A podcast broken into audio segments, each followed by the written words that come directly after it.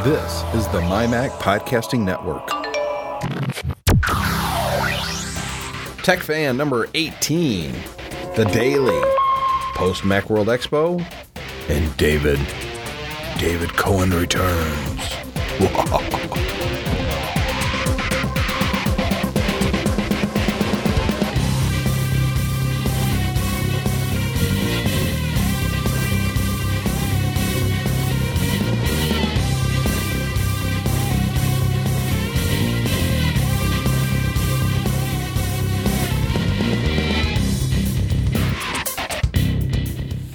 And it's a beautiful, blustery, freezing cold, much snow on the ground February here in the MyMac.com publishing studio headquarters, David Cohen.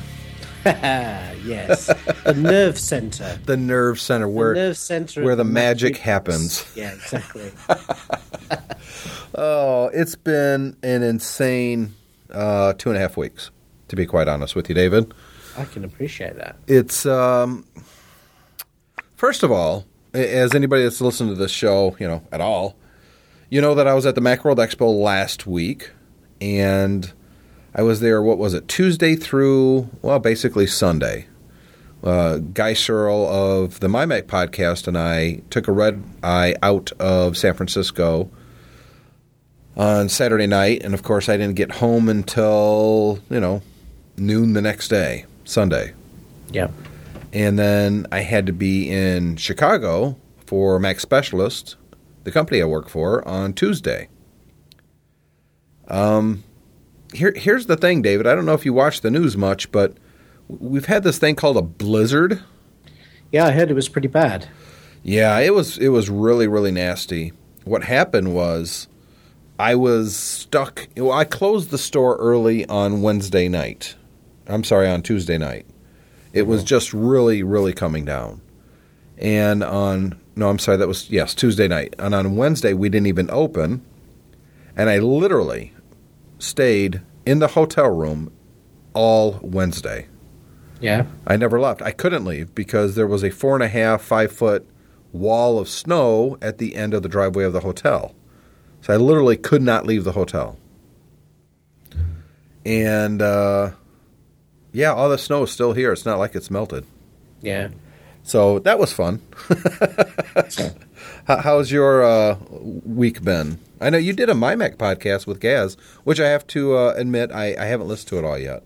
Yeah, it was fun. We got got a chance to uh, to get together and um, and do that. It was. it Oh, was wait a minute. You know, I did listen to it. You were you were doing the whole Git bit about Guy. Yeah.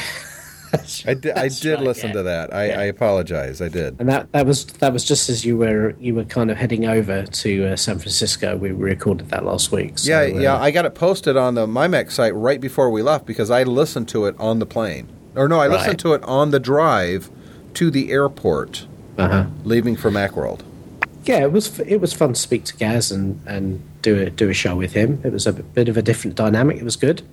Um, I like it. I think uh, you guys are good on the uh, microphone together. Yeah, yeah, it was fun, and uh, it was nice to uh, to be able to do it a different time of day, uh, kind of a different vibe to it. That was good. I think the last time the two of you were alone was when you interviewed him on the MyMac show, when you were the host and he was the interviewee. Uh, he did well. We did, we did a piece for the uh, 300th episode. Uh, that was probably the last time we, we spoke to it, when he was kind of interviewing me. Oh, Um, that's right. yeah. I forgot about that. So you interviewed him, then he interviewed you, and then you guys do a show together. That's right. Yeah, that's the way we roll. that's just the way you roll. Yeah.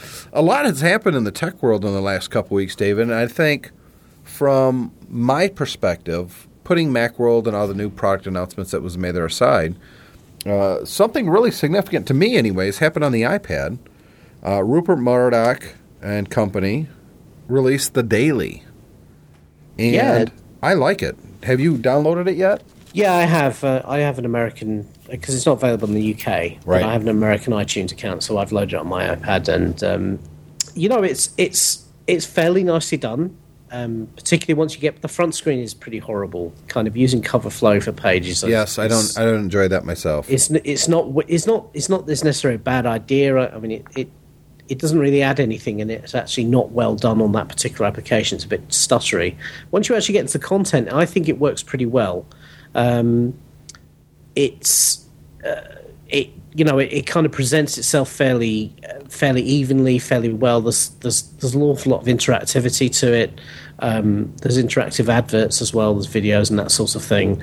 So um, you know it, it's it's different, and um, I think publishing on, on magazine publishing or news publishing on the iPad kind of needs something a bit different. Um, so, so from that perspective, it's good. I'd be interested to see how it pans out. I think that the biggest for, for me as a UK reader, the biggest pers- perspective problem for me with it is the um, the kind of the political tone of the content. Is that going to be uh, objective to make it make it an interesting read? I mean, is it going to be a New York Times or is it going to be a Fox News? Is is the the thing that's interesting to me? I think it probably has to find its own voice still. I mean, it's literally less than a week old now. Yeah. And like any publication, it takes a while to establish your identity. Um, I do hope they're a little bit more center rather than left or right leaning. Mm. Um, I'm not seeing any particular one slanted point of view yet. Um, it is kind of still a little bit um, down the middle. Yeah. And, and, I think you need that. You know, leave the well, politics out of it and just give us some news. Well, I hope it stays like that. And I, obviously, as a um, as a UK um, as part of the UK audience, I'm interested to see what they do when they push it outside the states and when that happens as well. Is it going to be a, rapid rollout across uh, across the world with a with reg- obviously it needs to be regional content and it needs to be localized for the country where it's being published, um, or is it going to just stay as a as a US experiment for the moment? Will will be interesting to see. I do like the fact that there are actually some games that you can play within the app. You can play Sudoku. There's a word. Um, what do you call it? Word puzzle. What? Uh, I'm crossword. just sorry, crossword. Thank you. Mm. It's been a long two weeks. Did I mention yeah. that already? it, I think it's really a great idea. There are some flaws with the execution so far, but I think those are things that will be worked out fairly quickly as you know more and more people start using it, and they figure out what works, what doesn't work, what people want, what they don't want, and start to custom tailor the experience according to user feedback. And. I, but honestly, right out of the gate, I gotta say it's really, really good. Well executed. Yeah. It's a little slow getting new content, even on a very fast Wi-Fi network. Um, the app itself is a little bit at times stuttery. I don't know if you've noticed that. Yeah. Turning turning pages occasionally, it, uh, it, like thinks about it for a second, and um, but again, it, it's growing pains. I think that'll probably be worked out. The bigger question, David, is 99 cents a week or $40 a year. It's the first subscription based publication on the iPad. Um, it's not the first electronic su- subscription. You can do that with a Kindle. Mm. But, and stuff on online, the websites out there. But this is something different. And my question to you, David, is do you think subscription based content like this, of this nature, on the iPad uh, will be successful or not? I, I think um, I think at the price level it is, it probably will be. I mean, forty um, bucks a year is just nothing. No, and and I suspect most people won't go for that. They'll go for the ninety nine cents a week option. Um, but it's substantially cheaper than than any other uh, I mean, newspapers on the Kindle, I think, is about 14, 15 pounds a month for the Times or the Independent here in the UK. Um, so um, that is substantially cheaper. Now, it'd be interesting to see how the conventional newspapers kind of respond to this, really. Uh, and obviously, Murdoch himself owns many of those here in the UK, so um, he's kind of undercutting himself. I'd, you know, I'm not really sure how that how that's going to work. Um, I think it's an experiment. Yeah, because I know that they're not making money with the subscription model online and on the Kindle. I know they're not they're losing money compared to the print version. Um, I think this is him jumping in with both feet, leading the way. If it doesn't work, I, he'll just cut his costs and you know get out of it. But I think that he's convinced it will work. I personally am as well. I think they've executed very well. The content itself is good. I mean, I don't care how much flash it has, and I don't mean, you know, Adobe Flash. Um, I don't care how pretty the pictures are, how many 360 panoramas they put in there. If the content isn't good, if the written word that I'm reading on the page is not good, I'm not going to use or or subscribe to it.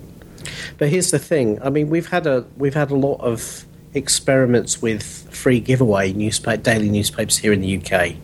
Um, there's one called the Metro that's pretty much given away everywhere. And um, in London, the Evening Standard, which used to be a, a, an evening paid for paper, has, has gone to free as well. The difficulty with that is that often what happens is over time the quality does decline because they're not making a lot of money from the publication itself. The, uh, they tend to take shortcuts on the stories, so they're either republishing from somewhere else or what they're doing is they're taking Reuters feeds and everything and just kind of typing them up, but with no editorial gloss on them.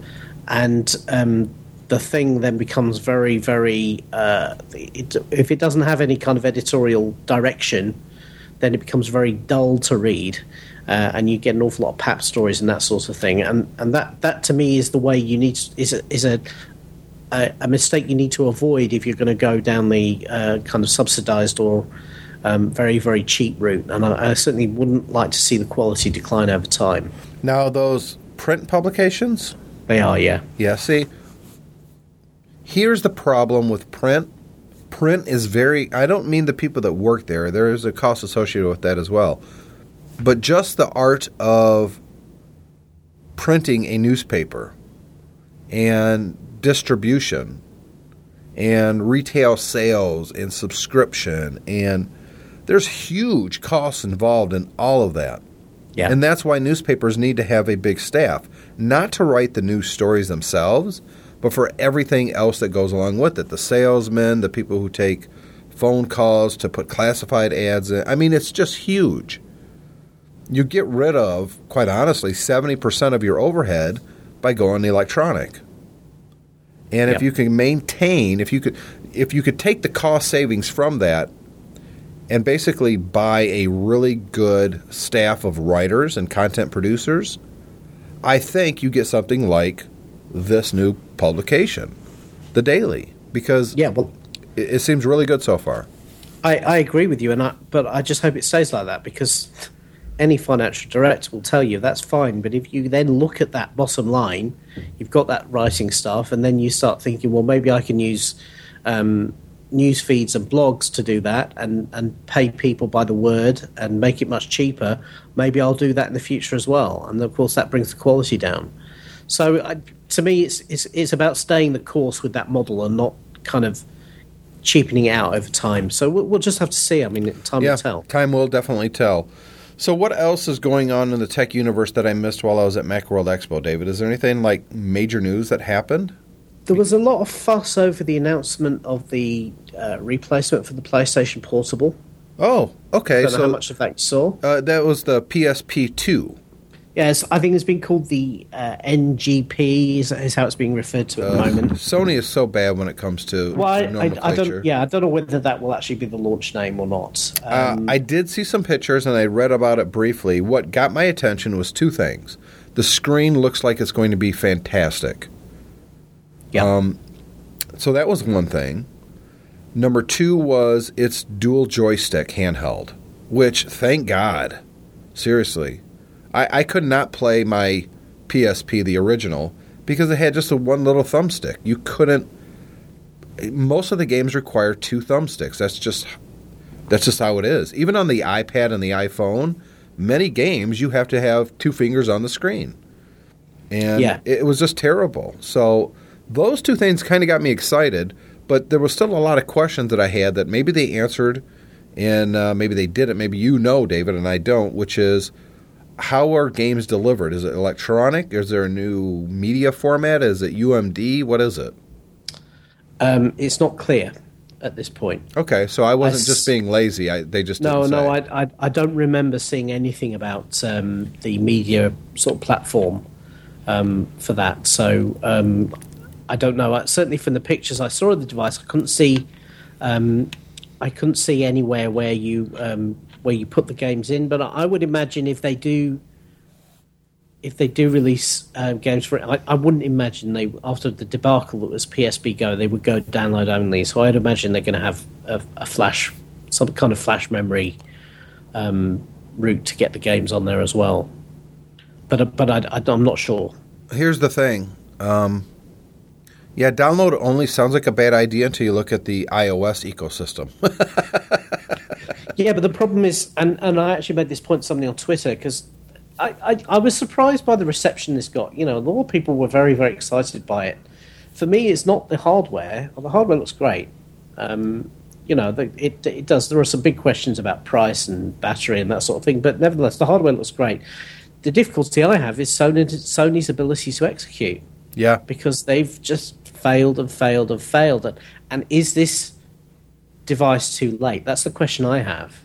You know, they've ceded a huge amount of market to the Nintendo DS uh, and then the iOS devices. And uh, even if this thing is, is, as it's promised, virtually a PSP3 in a portable format, the question is, you know, can it deliver? Because it needs to build its ecosystem up pretty quickly if it wants to compete with these other massive platforms. I can't see uh, it competing. I just can't. No. I think I, I think I, at this point Sony needs to concede that their portable gaming strategy isn't working and simply concentrate on software on other platforms. Mm. Kind of like what Sega did. You know, release these PS1 and PS2 and even some of the PS3 titles on not necessarily the, the portable Nintendo because it's just underpowered, uh, but on the iOS devices, on Android. You know, that's the only way I think they're going to succeed in the in the portable gaming market. But I could be wrong. Well, I mean, who knows? I mean, the key thing is obviously is, is price. If this thing comes out hundred dollars, you know, it'll be a monster hit. Right. But if it's if it's three hundred, four hundred dollars, and which I suspect, yeah, then then they're not going to sell because people are going to say, you know what, it's not good enough for me to justify spending that sort of money on a handheld. At this point, people already have, if not an iPhone or an iPad, at least an iPod Touch. Gamers, and I can't see people forking over another four hundred dollars for a gaming system that they still have no games for. No, and I, and I think Sony has burnt a lot of political capital with yeah. the PSP Go and the fact that PSP, the original PSP, has not been well supported the last two three years. No, um, you know the software for it is kind of dried up.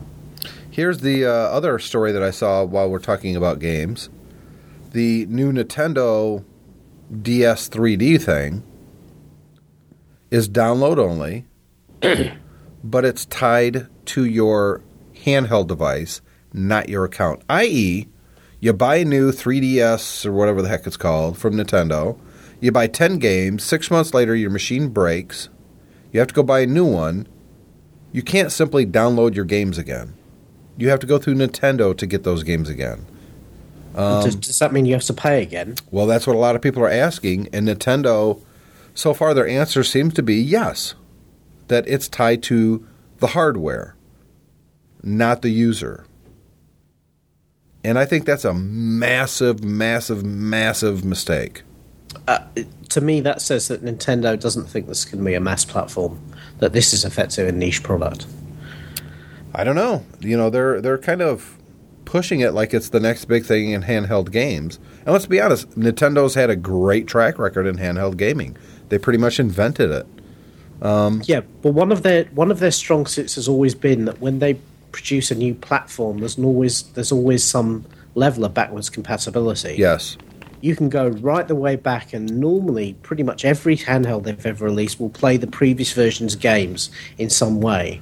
Um, and if they're breaking that now, I, I, mean, my we've we've gone from um, from Game Boy to Game Boy Advance to uh, to DS to DSi to DSi XL, which we've now got one of the things that, that you know my, my kids and, and my wife as well, who was also quite an uh, avid DS player, likes to do, is is basically, you know, one of them finishes a game and then the other one plays them while the other one plays the new game.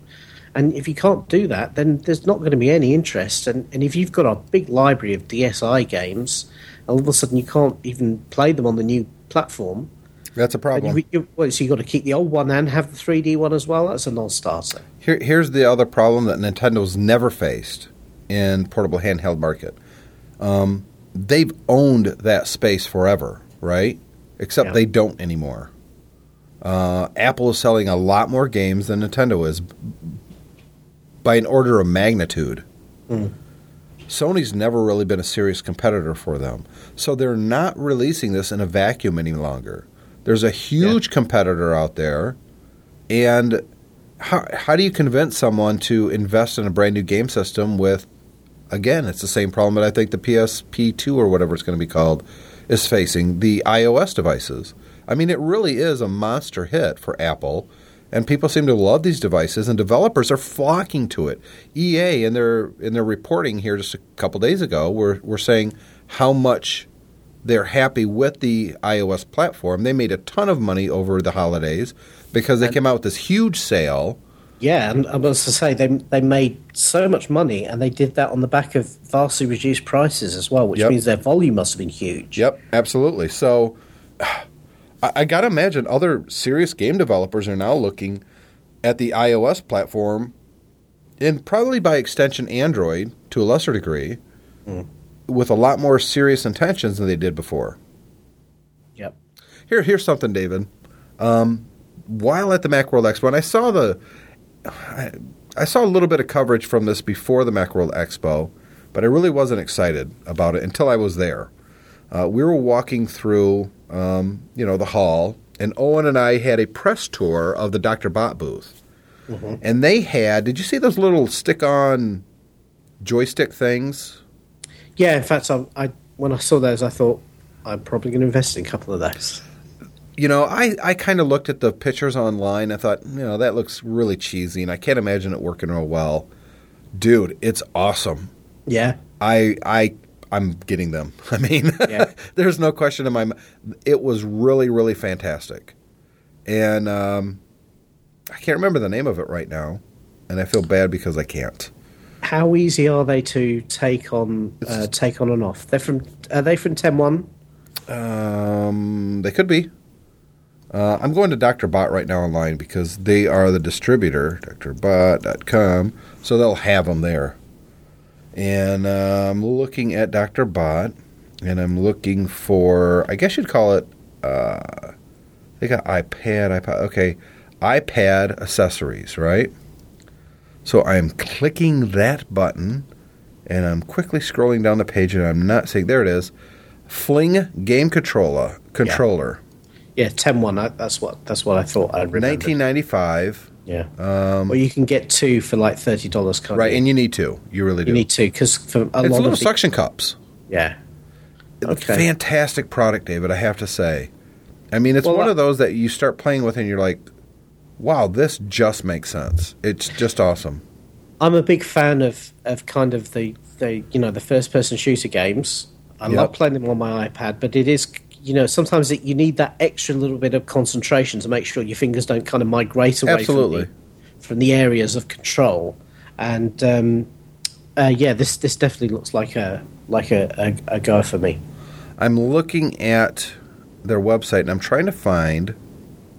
I think it's TuneBug, maybe. No, it's not TuneBug. There was a little universal remote control adapter that you plug into the bottom of your iPhone that they also had. Uh, Blue Trek, maybe that's it. I'm looking on their website and I'm going, oh, let's wait till I'm actually recording a show. You know, nothing like pre-planning. Yeah. Uh, let me just go into iPod Touch. Let me see if it's in there. Uh, I'm not going to find it right now because I want to find it right now. That's the problem. Is it the Blue Trek musical? nope. No, that's a Uh, I headset. don't know. I don't know. Well, it plugs into the bottom of your iPhone or your iPod Touch, and it turns it into a remote control. Uh, how about if I just look for remote on Dr. Bot's site? Yep, L5 remote. That's what it is. Right. Uh, Forty nine ninety five. Avail- availability is low because they're selling a lot of these. Yeah, now I saw there was there was a product like this that um, was at Macworld last year. Yeah, but it was quite pricey. It, it was it was double the price. Yep. Yeah, I remember interviewing the developer, uh, and it was a full universal remote with their own app for configurability and everything. Yep. But it was yeah, it, it was hundred dollars, and they were selling a ton of them then. So at fifty dollars, I would imagine this thing was really flying off the shelves. you literally drag and drop the buttons where you want them, on your Yeah. phone. Uh, they have a huge database. I think the guy said 400,000 different codes that you can access. So you basically you type in the name of your uh, uh, the remote that you have, the model number, and then you just use the features that you want. And it also supports m- mic- uh, macros. So you can click one button, it'll turn on the stereo, the TV, your cable box, and adjust the volumes where you want it. It just one button Right. and it was really really easy to configure. So that's another one that you know. So far, basically, Doctor Bot's going to get like a hundred bucks from me. Yeah. But- So it, I always find, in some ways, this is frustrating because a lot of these products they have to be successful on the US market before they find international distribution. Yeah, So um, you know, we always uh, if you don't if you're not in the states, you always have a bit of a wait before you can get hold of these things, which is uh, is annoying. But what can you do?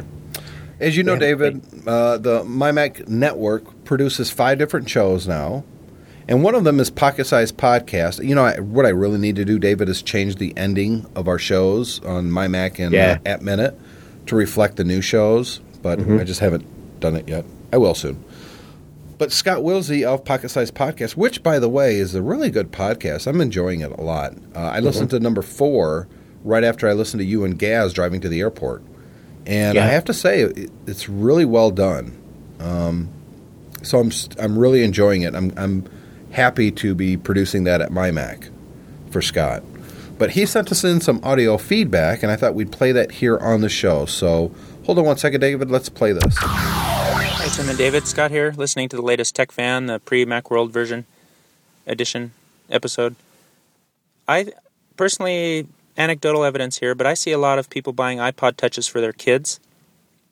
People who have iPhones and they let their kids use them and they see that they're great for small hands. The touch interface is obviously easy to figure out. You know, when my daughter was using mine from the time she was two, she's four now, and there's all kinds of great kids' games for counting, reading, writing, etc. that aren't a waste of time. And you know, I think at some point people parents with slightly more cash than I do have they they they don't want to hand over their iPhone all the time, so they buy the kid an iPod Touch, you know. I think that happens. Uh, a few people I know, my dad included, who never wanted AT&T, so they didn't get an iPhone, but they enjoyed the whole pocket computer touch interface experience that Apple gave. I mean, it's basically a computer in your pocket, and so they have iPod touches. They can get internet access wherever there's Wi-Fi, and he used to take that on trips a lot with him. Now he has an iPad. He probably uses that more for things like that. But uh, so yeah, I think there's still a market for it. I really think that iPhone will somehow continue to cannibalize over time the iPod sales. My own personal opinion, but I was wrong this time apparently. But I know I personally will never buy another iPod. I'm just going to keep upgrading iPhones because I can't afford that many devices. So if I'm going to choose, it's going to be the iPhone, and I'll I'd rather upgrade it than have a really old iPhone and uh, a bunch of iPods or something like that.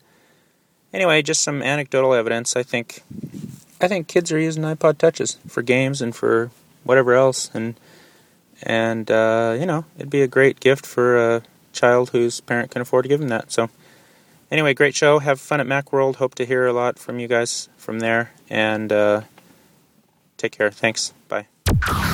Thanks very much for the feedback there, Scott. So, what do you think, David? iPod touches for the kids? Well, certainly, I, I have recommended to people who've asked me. I, I had a colleague who a couple of Christmases ago asked me, uh, said he was you know was thinking about getting a DS for, for one of his children, or, or but was also looking at iPod Touch, and I did recommend the iPod Touch to him. Uh, the reason, principal reason, being that that I thought it would last him longer than the DS, and the games were cheaper. So, um, and feedback was that the uh, the child in question was extremely delighted with his uh, iPod Touch. so I can I can definitely sympathise with that view.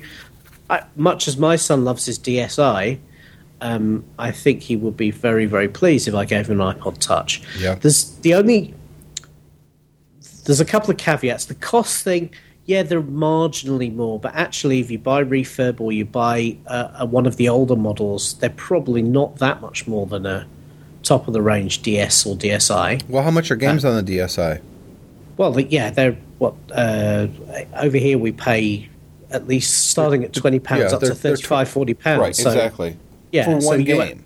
Yeah, so you, you the, the the return on investment of a of an iPod Touch is is going to be pretty quick. Yeah, everything that you've bought for your iPhone w- is going to work on there. Every Yeah. game. And games Yeah. are significantly less expensive on the iOS platform. It's not even close. I mean, you can get some can- darn good games for 99 cents. Yeah, a- and it can do other things as well. Yes. which uh, is obviously you know from a parental perspective is is quite a you know quite a good sell. The fact that it can do email, it can do um, web browsing, so that you know potentially it has more educational impact than a, just a pure games console. Um, so there is that. The only caveat I would say on that is that obviously it is a pocket computer, which means that from a parental responsibility point of view, you have to kind of step in there and decide how you want your children using that. Yeah. Um, because you know, if they know what they're doing, and most of these kids know more than, about what they're doing with these things than we do as as parents, you know, they want to go and get uh, pornography or objectionable material or uh, you know, face, Facebook uncontrolled or that sort of thing. They can do that with a with an iPod Touch, and you need to be aware of that and, and take steps to make sure that your child uses it in a way that um, certainly a way, uses it in a way that you're happy with, and certainly you have an awareness of what your child is doing with it. Um, I'm not going to turn around and say, "Oh, kid, kids shouldn't be able to, to do whatever you know, whatever." Th- you know, you, your parental thing might might be very open. You might want them to do whatever they want, but you certainly need to be aware of what they're doing with it, and you need to kind of have the the technical chops to kind of get in there and and and have some management responsibility. I think. I, I've said this in the past, and I'm going to say it again. Apple needs to have multi-user on the iOS devices, whereas you, you set up you know the regular account, and then you need a password to access that account, and you can set up sub accounts underneath it, which only gives them access to whatever the master account holder gives them access to. Yeah, i.e., and- you don't get a web browser, you don't get text, you don't have access to the cellular cellular network if it's an iPhone. You can only play these 12 games that's on your screen. That's it. Yeah, and and Apple's well versed in that because they do Yeah. it very well on the Mac already. Oh, they've been doing it for years. They had a program called At Ease. You ever hear of At Ease? Nope. Sorry about that. I was taking a uh, vitamin right then. Um, do a Google search or do a, a Wikipedia search for At Ease. One word, At Ease Apple. And basically, this was software that mostly schools would put on the computer. So when students came in, um, they could only launch and access the applications that was right there in this little folder like interface. That was it. Now there were ways around it, and as a IT specialist back in the day, uh, consulting with quite a few districts, I would see how students were hacking into accounts, and I would close those back doors for them. But you can never completely keep them out. But you got to remember, this was the mid '90s. Yeah. And on the iOS devices, I think it'd be much easier to implement. So Apple has a ton of history on restricting a device per user. Yeah, my, my my son has a has an eMac in his room. Uh, he's uh, coming up on nine, so he has an eMac in his room, and uh, I have a lockdown account on it. He can't go to websites I don't want him to go to. He can't email, either send or receive email from people that I don't know about. And the thing is, the way it's the way it's configured, um, he it while it will block him from doing things, it will at the same time send me a message, send me an email telling me what he wants to do. And all I want to do if I want to approve that is just reply to that email and say yes. And the computer will then let him to that website or let him receive that email or send that email. It's very So easy to, for people to say, hey, you, you got to take responsibility for your kids and, and watch what they're doing. That's great, and I totally agree, but give us the tools to do that easily. Exactly. Yeah, You know, exactly. don't make me jump through hoops, otherwise, I just won't get them the damn device. Yeah. Seriously. Speaking of devices, my um, second oldest just turned 16 um, right before I left for Macworld. So happy birthday, Brittany. Happy birthday. Uh, she finally got her present this week. I'm sorry, is it this week? No, last week. Last weekend. Right before I left for Macworld Expo. And what do you think we got her for her Sweet 16, David? Um, a bright cherry red Corvette. Absolutely, that's right. We, we got her a new Corvette, and uh, no, she got an iPhone. Yeah. And she had been saying for a long time she didn't want an iPhone. She hated apps. She just wanted a phone. She didn't want the iPhone. I said, "You don't really want an iPhone? I mean, it's it's the best. It's awesome." And, no, I don't want one. Well, she wants one.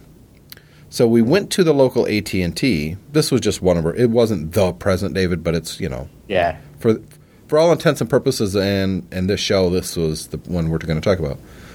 Uh, she got a 3GS, an eight gigabyte, and it only cost fifty dollars at AT and T. Amazing! It's Well, it's what- fifty yeah, dollars. What's the contract on that though? well, it's two years, but it's you know Yeah. it's a family plan, so it's just right. it- Okay. we're not going to move any to another carrier anytime soon. No. I'm not interested in going to Verizon. yeah. Um, they don't have a data plan that can match what I've got grandfathered in at AT and T. yeah. Unlimited data, uh, fourteen hundred minutes for talking a month, which rolls over for a whole year. I've got like thirty thousand minutes right now. Uh, unlimited text. I mean, pretty much everything I want. Well, we got the cheapest data plan, which is only 200 megabytes a month. And I basically turned off the cellular network. So when she's not home, she really can't access anything. Yeah. And I've had the discussion you do not jump on the internet or check your email or anything on your phone unless you're here on the Wi Fi network. And I think she got the point. yeah. but it's all about apps for her right now. You know, she's sitting at my computer because that's where she syncs it, going through page after page after page of my apps, going, I want to try this, I want to try this, I want to try that. Um, honestly, she's playing Harry Potter Lego, which I didn't think she'd be into, and she's pay- playing Pocket God. So, but here's the thing: she got a fifteen dollar gift certificate, an iTunes gift certificate. And she asked me, "Can I use this for apps?" And I said, "Yes." Mm. She bought three photo apps for it. That was what she Yeah. wanted to do. She wanted to get these cool photo apps because she's really into photography. I thought this is this is cool. This is fun. Yeah. You know. Yeah. Yeah, and, and going back to kind of Scott's point about the about the iPod Touch, I think one of the things that the iPod Touch will have as competition is a lot of these older iPhones that are knocking around now. My, my You know, 'cause- original that I paid six hundred ninety nine dollars for is ostensibly at this point an iPod Touch for the little kids at the house. yeah, but but also you know if you can get um, I don't know whether you, whether they do a lot of this in, in the US, but but over here pay as you go, kind of um, you know a prepay cellular. They do It's that very here. it's very big. Yeah, It's not and- as big in the U.S. as it was about five years ago, I think, Right. maybe four years ago. Then it was really big, but you know, here's the thing: you can't get one of these smartphones, not really, on a pay-as-you-go. Well, if you but if you get an older phone, um, can you use an AT and T uh, pay as you go SIM in there? Not for an iPhone, that because an then you iPhone. have to have data as well. Uh, right. Well, the, there's plenty of them available here. yeah, Uh, the U.S. is really behind when it comes Yeah. to um, the cellular networks and what's allowed and disallowed. I mean, we're really in the dark ages in the United States. It's it's kind of insulting because we're making the best phones in the world here. Yeah. and yet we've got the worst service plans and paying far more money than anybody else and we get far less access to stuff that we should have but Yeah. it is what it is. Pretty much, yeah. Pretty much all the carriers here do pay as you go with bundled data, and, and and they all do an iPhone plan, which includes unlimited bundled data plus pay as you go um, for the. Um, and it lasts. I think that each of the sims lasts for thirty days for each credit you put on it. So it's it's a it's a cheap way of having cellular service. And um, if you you know if you if you put that into a second hand iPhone, then um, you've got a you've got a good device. You've got you've got voice as well as data, um, and you're not paying through the nose, and you're not tied into a contract. So I, I can see that competing in, in for some people with um, with uh, an iPod Touch as well. You know, because all the kids they like to be able to text and message and that sort of thing as well. Yep. So I think we're going to wrap up a little bit early on this episode, David. Um, a little bit of news concerning next week's show. I'm not going to be on it. Nope. It's um, you know work and family obviously has to come first. In this case, it's it's uh, my job at Mac Specialist. I'm going to be there from Tuesday through Friday next week, and I'm usually not there on Fridays, and Fridays are the day that you and I usually record this podcast. So I'm going to be in Chicago working at the time that we would normally record. And if we waited until I got to work, it would be, you know, 2 o'clock in the morning your time. Yeah. And that's just not that- feasible. It's not going to happen for me. Right. But we still want a show. We still want to produce a tech fan. Well, well, I'm going to look to be doing something. Um, I'm not sure exactly what yet. I've got a couple of uh, feelers out. We'll either try and get a guest on, or alternatively, I'll do something else. But one way or the other, we'll get some uh, tech fan content out next week. And I, I think it's good that Tech Fan can be a bigger show than just me, David. Honestly, um, oh, well, I, I mean, after after Macworld, I'm sick of you now. Anyway, I think a lot of people because I didn't do just Tech Fan at Macworld. I was also on the MyMac podcast as Yeah. well. Um, Yeah. I kind of was all over mymac.com and all the different shows during the Macworld. You know, I got to say though, um, and I said it on the MyMac podcast as well, the last episode that we did from Macworld. But I want to reiterate it here because he was here for two episodes, and that was Owen Rubin was simply fantastic at the Macworld Expo. yeah, he was really good. I mean, he's great in the booths talking to the developers. I thought he did a great job on the Tech Fan and the MyMac podcast. It, it, the the guy's a superstar, and I think that uh, the more he does podcasting, the more people are going to realize that he's just really, really good at it. Yeah, he's Um, got a real talent. Yeah, some some personalities don't blend quite as well. Like I don't think you and, and Owen would make a good show, just the two of you. You guys got just a little bit of salt and pepper thing going on. you know, you you need a referee when you two are on a show together. Uh, yeah, But it's, that's good sometimes, though. You know what I mean? yeah. At least from the listener point of view. so there's that, and uh, I'm looking forward to. I, don't tell me what you're going to do. Just just do it and send me the uh, files, and I'll get it posted, and I'll listen to it after it's live, like everyone else. I'll edit it for you and put the theme and you know all those things. But I'm looking forward to seeing what you do with it, David. Okay. Well, we'll. Uh, I, I, as you say, don't tell me what you're going to do. You just you you imply with that that I actually know what I'm going to do. By the time you actually sit down and record it, I would hope so. Oh, by, by then, by then, Unlike this show this week, because have a plan. Yeah. the, here's what most people don't realize, David. We started recording about 45 minutes ago. And your first question is, so what are we going to talk about? What about? we can talk about. And I said, I don't know, just follow my lead. Yeah. I knew a few things. I knew we were going to talk about the daily because it's it's a great concept.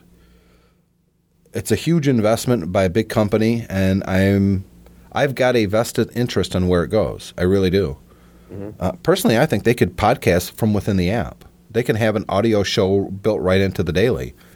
No, actually, no, it's interesting you say that. There's one thing I wanted to, um, I wanted to, to very it was, it was dis- discuss very briefly with you. I got a little bit frustrated with the Macworld coverage last week because um, because the show was so busy and they didn't have any uh, press coverage or any opportunity for the press to show the show floor before the show started Yeah, most of the content that was coming out was either audio or video as people were on the show floor. Um, and there was very little written content. Now, the problem is if you want to kind of get a flavour for the show, you really want to be able to read it. Because the, the difficulty with, with an audio piece or, or a video piece is that until you've consumed that content, you don't know whether you like it that's right. right? Uh, so you don't know whether there's a product that interests you, and, and unfortunately, the nature of the way sometimes you have to do those sorts of interviews, and I know from from having done them myself, is that you may not know you will know a little bit about the product but you will actually be learning about the product as the guy is talking to you on the interview. And you may not know till the end what it costs or what the downsides of it might be.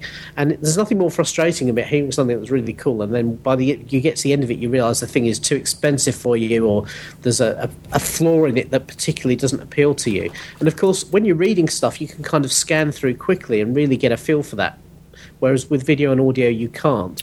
So I was frustrated that the the content was so much slanted by everybody who was at the show, and, I, and I, I'm not blaming anybody for this. I think it was just the nature of the way the show was organised that there was no opportunity to get written material out about it before the show started because a lot of that stuff didn't, really hit the web till Sunday or Monday. Um, and you know, it was kind of like, well, and I wonder whether whether maybe the IDG next year wants to think about maybe having a, you know, a, A media kind of day? a media day, or or maybe at least a media walk around before the show starts proper. Um, if You it's need, going to you be need more busy than a walk. You need an entire day to really walk through us press to see what's going on, what's worth covering, make plans the rest of the week. We get emails on the companies that's going to be there, but it's just an email, and we get so many of them, you just kind of discard them. You don't know what's going to be cool and what's going to be worth looking at and talking about until you're actually there. And by the time you get on the showroom floor, like you said, it's it was just a madhouse, David. As busy as it was last year, and you were there for a day last year, it was twice as busy. I felt. I mean, it was just there were aisles that I literally could not go down. yeah. So And, I totally think agree. In terms of yeah, in terms of delivering the value for the exhibitor, IDG needs to, to try and learn something from that really because twenty whatever it is, 25, 35,000 people who visit the show is fine, and obviously vendors are getting to show their products to to that, but the audience for some of uh, you know for shows like this and for um, you know some of the other blogging sites and everything is is as much as that again or more, and um, they need to be able to, to do that for their exhibitors. I think. my my biggest problem with Macworld Expo was how little coverage it was getting in the Mac Web. Yeah, I, that was that was I, I well I, I shot a note to you actually to say, you know, I was surprised how little coverage it was getting, and um, it it almost seems to be like oh Apple's not there, so it's kind of been written off. I think Yeah. that's a bit unfair. I totally to agree. Yeah. Not to pat ourselves on the back, but we had some of the best coverage as far as news stories, well, or posts, anyways, related to the Macworld Expo as anybody else out there. Now, the unofficial Apple weblog did a great job. Yeah. Uh, I think as far as covering the show, they were probably number one. I mean, they just, it was fantastic. But they had like 10 people there in their own booth. So, and those people are paid. so, Yeah. it, it, it would have been a shame had they not been up there like that. But even Macworld's own site really wasn't focused on the expo except for the big live video thing that they had running at the top of the page. And even that, I've got to be honest, I went to Macworld's site and, and it was hard to find. It was hard to find how to get to that stream. Um, it wasn't self evident. Right. unless maybe when I was looking, the stream wasn't running. But I, again, I would have thought if the stream wasn't running, they would have had reruns or, you know, they would have had constantly stuff going on with that rather than just, just live. So um, I, I think you know, obviously it's early days with this, the show in this format, so they need to kind of tweak it and keep doing, and, and, and hopefully, as you say, it will be successful enough that, that the thing is is a going concern for for uh, the next few years, foreseeable at least, without uh, people starting to debate about its uh, its viability. You know, I'm at their website right now, macworld.com, um, and I don't even see a link to the videos that they have there. There was a link at one point where you can watch the stuff that was taped. Oh, wait, Macworld Expo 2011. Click that and see if the videos are there. Because I'm, not that I care if my video is up there, um, but I am curious. Yep, and the videos are there. Um, Mac editors wrap up future of the Mac. It doesn't look like they've got all of the shows there. In fact, it looks pretty paltry uh, compared to the amount of content that was produced on that stage. I think this is actually Macworld's own coverage. I think so. mainly rather than there's a couple of expo presentations there, but they certainly haven't got them all done yet.